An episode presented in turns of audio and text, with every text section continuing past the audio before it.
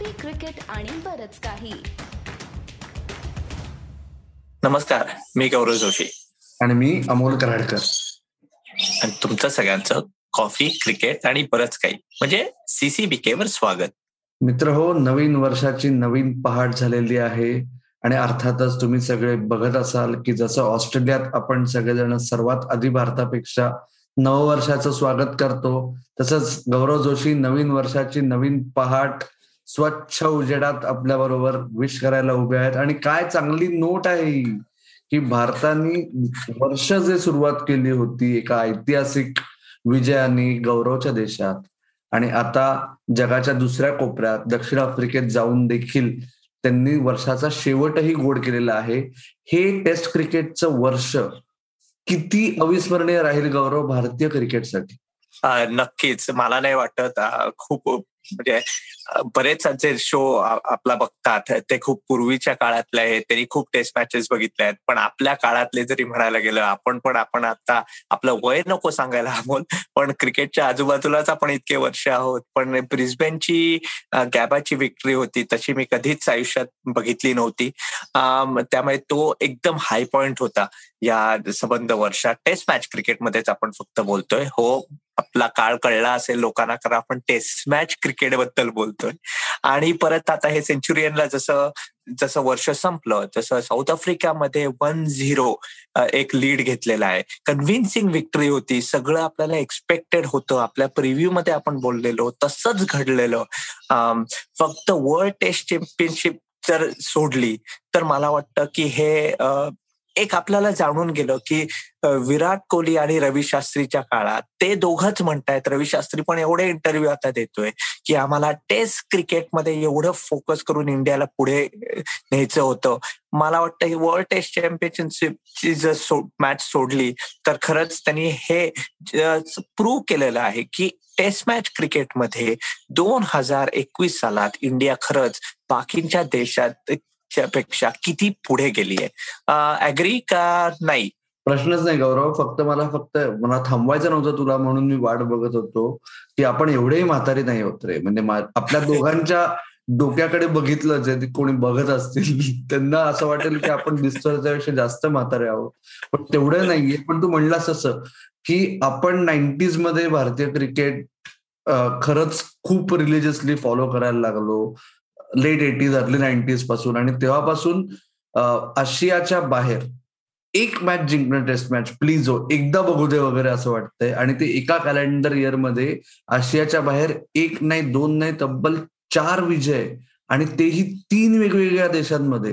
म्हणजे हे खरंच आत्ता आत्तापर्यंत कितीही उदो उदो आपण करत असू आपल्यासारखे फॅन्स करत असतील काही आपण आता म्हणून घेऊ स्वतःला जाणकार आपल्याला कितीही थोडीशी खात्री नसेल तरी पण असं वाटत होतं की थोडासा टेस्ट मॅचेस मध्ये भारताचा खरंच पारड बदलतंय. पण तू म्हणलास तसं की जे कष्ट गेल्या पाच वर्षात घेतले गेलेत त्याच्याहून याहून जास्त स्वीट रिवॉर्ड भारतीय क्रिकेटला टेस्ट क्रिकेटला विशेषतः अजून म्हणजे याहून पुढे जर चित्र असंच वाढत राहिलं ना तर मात्र खरंच भारत ही इन्व्हिन्सिबल टेस्ट टीम होऊ शकते.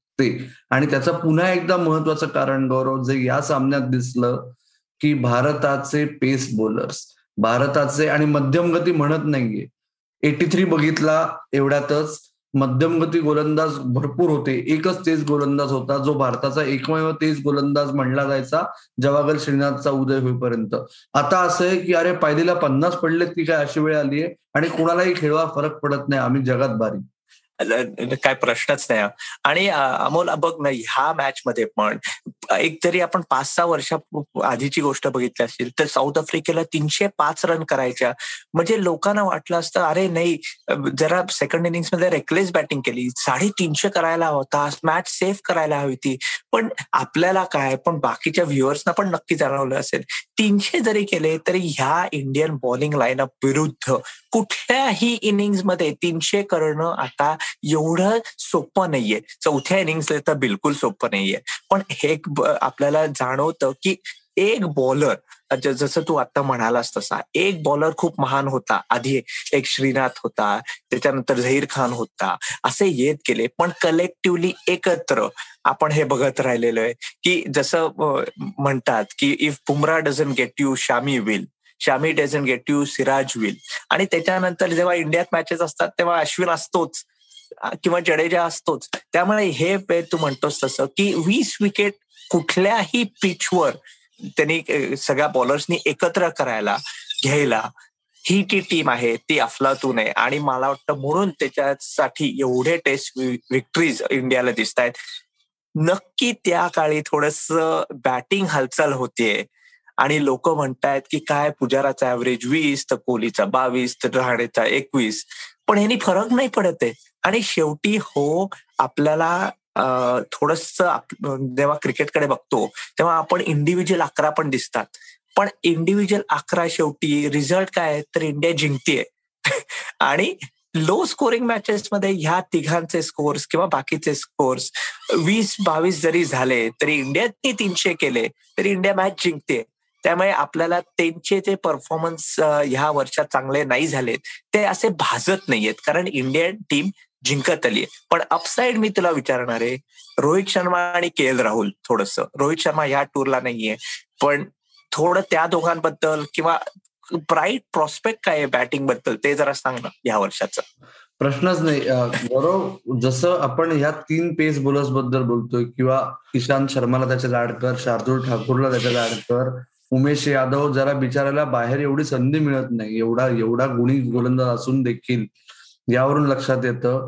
आणि तू म्हणलास तसं मधल्या फळीबद्दल आपण इतकी चर्चा करतोय. अर्थात एपिसोड संपवायच्या आधी आपण नवीन वर्षात मधल्या फळीचं काय हा मुद्दा चर्चेला घेऊच.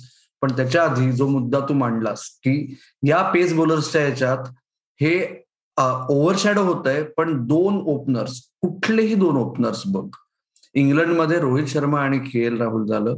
ऑस्ट्रेलियामधले ओपनर्स कोण होते हे आता आठवणं अवघड जातं अशी वेळ आली आहे इव्हन फॅन्सवर कारण काय ज्या रेटनी ओपनर्स बदलत आहेत विविध कारणांमुळे त्यामुळे थोडासा ट्रॅक ठेवणं अवघड जातं फॅन्सना पण कोणीही असलं तरी दोन ओपनर्स विशेषतः जी दोन नावं तू घेतलीस रोहित शर्मा इंग्लंडमध्ये के एल राहुल इंग्लंडमध्ये आता सेंचुरी आणला म्हणजे भारताचं खरंच असं होतंय फलंदाजीमध्ये की दोन ओपनर्स सहा नंबरला रिषभ पंत सात नंबरला रवींद्र जाडेजा. एवढीच बॅटिंग आहे खरं तर. स्पेशलिस्ट बॅटर्सचा विचार केला तर यावर्षी. तर आणि ते चौघजण पुरून उरत आहेत. इथे आता आपण बघितलं की रोहित शर्मा नव्हता. रवींद्र जाडेजा नव्हता. ओके? रिषभ पंत चालला नाही. तरीही के एल राहुल आणि मयंक अगरवालनी जे पहिल्या दिवशी करून दाखवलं आपण एक विचार करा की जी टेस्ट मॅच जी काय हाय स्कोरिंग टेस्ट मॅच नाहीये तरीही जर पहिल्या इनिंग्स मधली टोटल जी अशी आपण मॉडरेटली ऍव्हरेज टेस्ट मॅच म्हणतो ना तीनशे ते साडेतीनशेच्या मध्ये देखील पहिल्या इनिंग्स मधली टोटल ही सामन्यातली सर्वात मोठी टोटल धरते. आणि जेव्हा तुम्हाला माहिती आहे की सामन्यात कधी ना कधीतरी पावसाचा व्यत्यय येणार आहे नक्की त्या याच्यात टॉस जिंकून हो विराट कोहलीचं सर्वात मोठं योगदान ते आहे टॉस जिंकून टॉस जिंकून बॅटिंग करणं आणि पहिला दिवस खेळून काढणं. हे किती महत्वाचं असतं? तर त्यांनी खेळूनच नाही काढला. त्यांनी तो पाया रचला. ठीक आहे. कळस कोणी चढवू नाही शकलं. पण विराट कोहली आणि अजिंक्य राहणेचं महत्वाचं योगदान होतच त्या बाबतीत.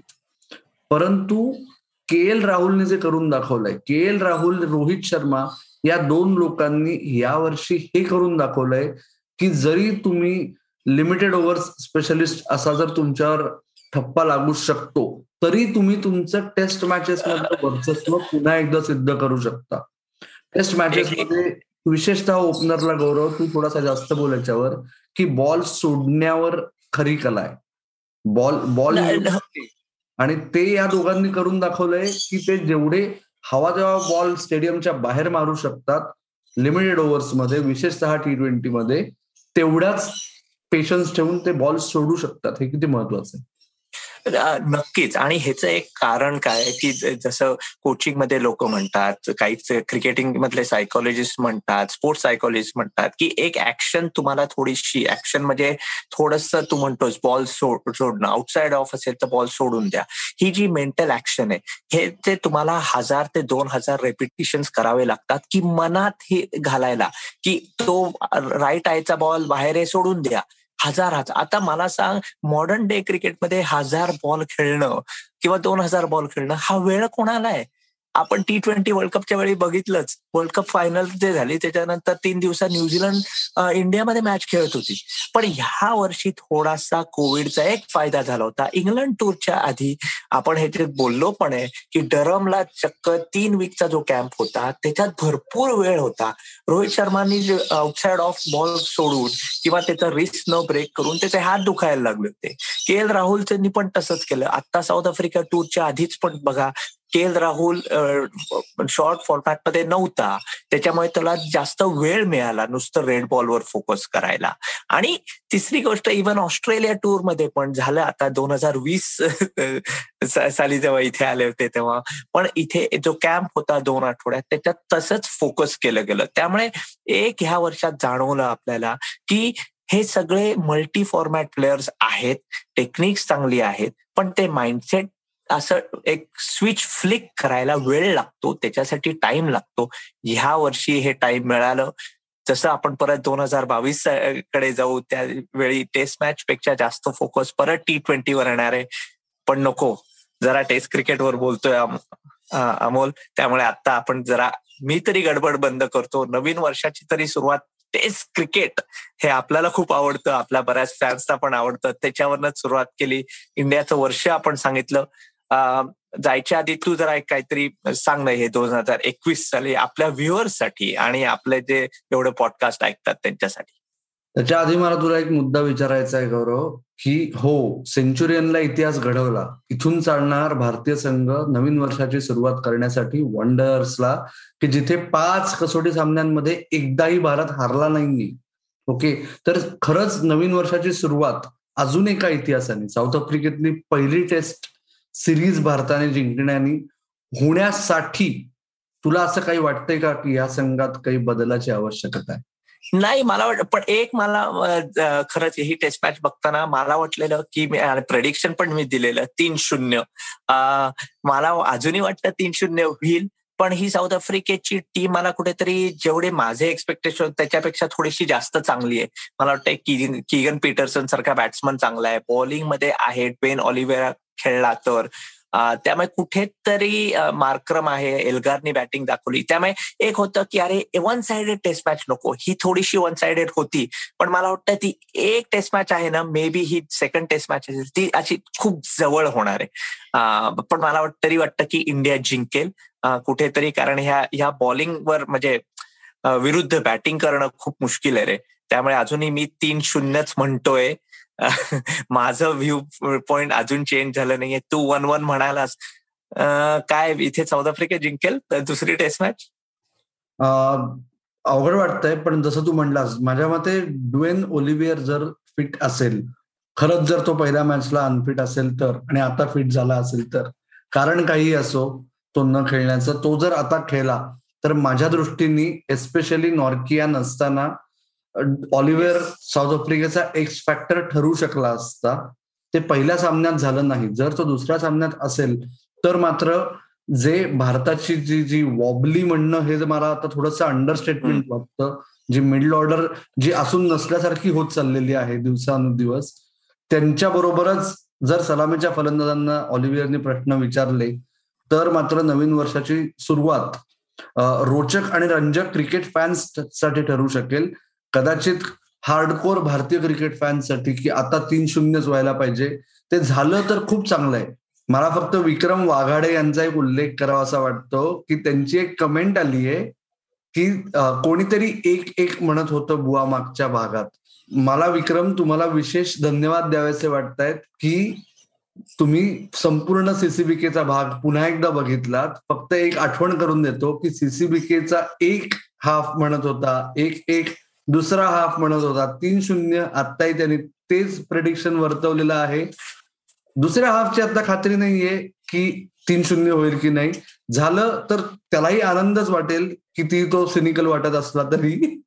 पण त्याच्याकरता मला असं वाटतंय की संघात बदल आत्ता तरी करण्याची आवश्यकता नाही. जरी मधली फळी अस्तित्वात नाही अशी होत चालली आहे तरी.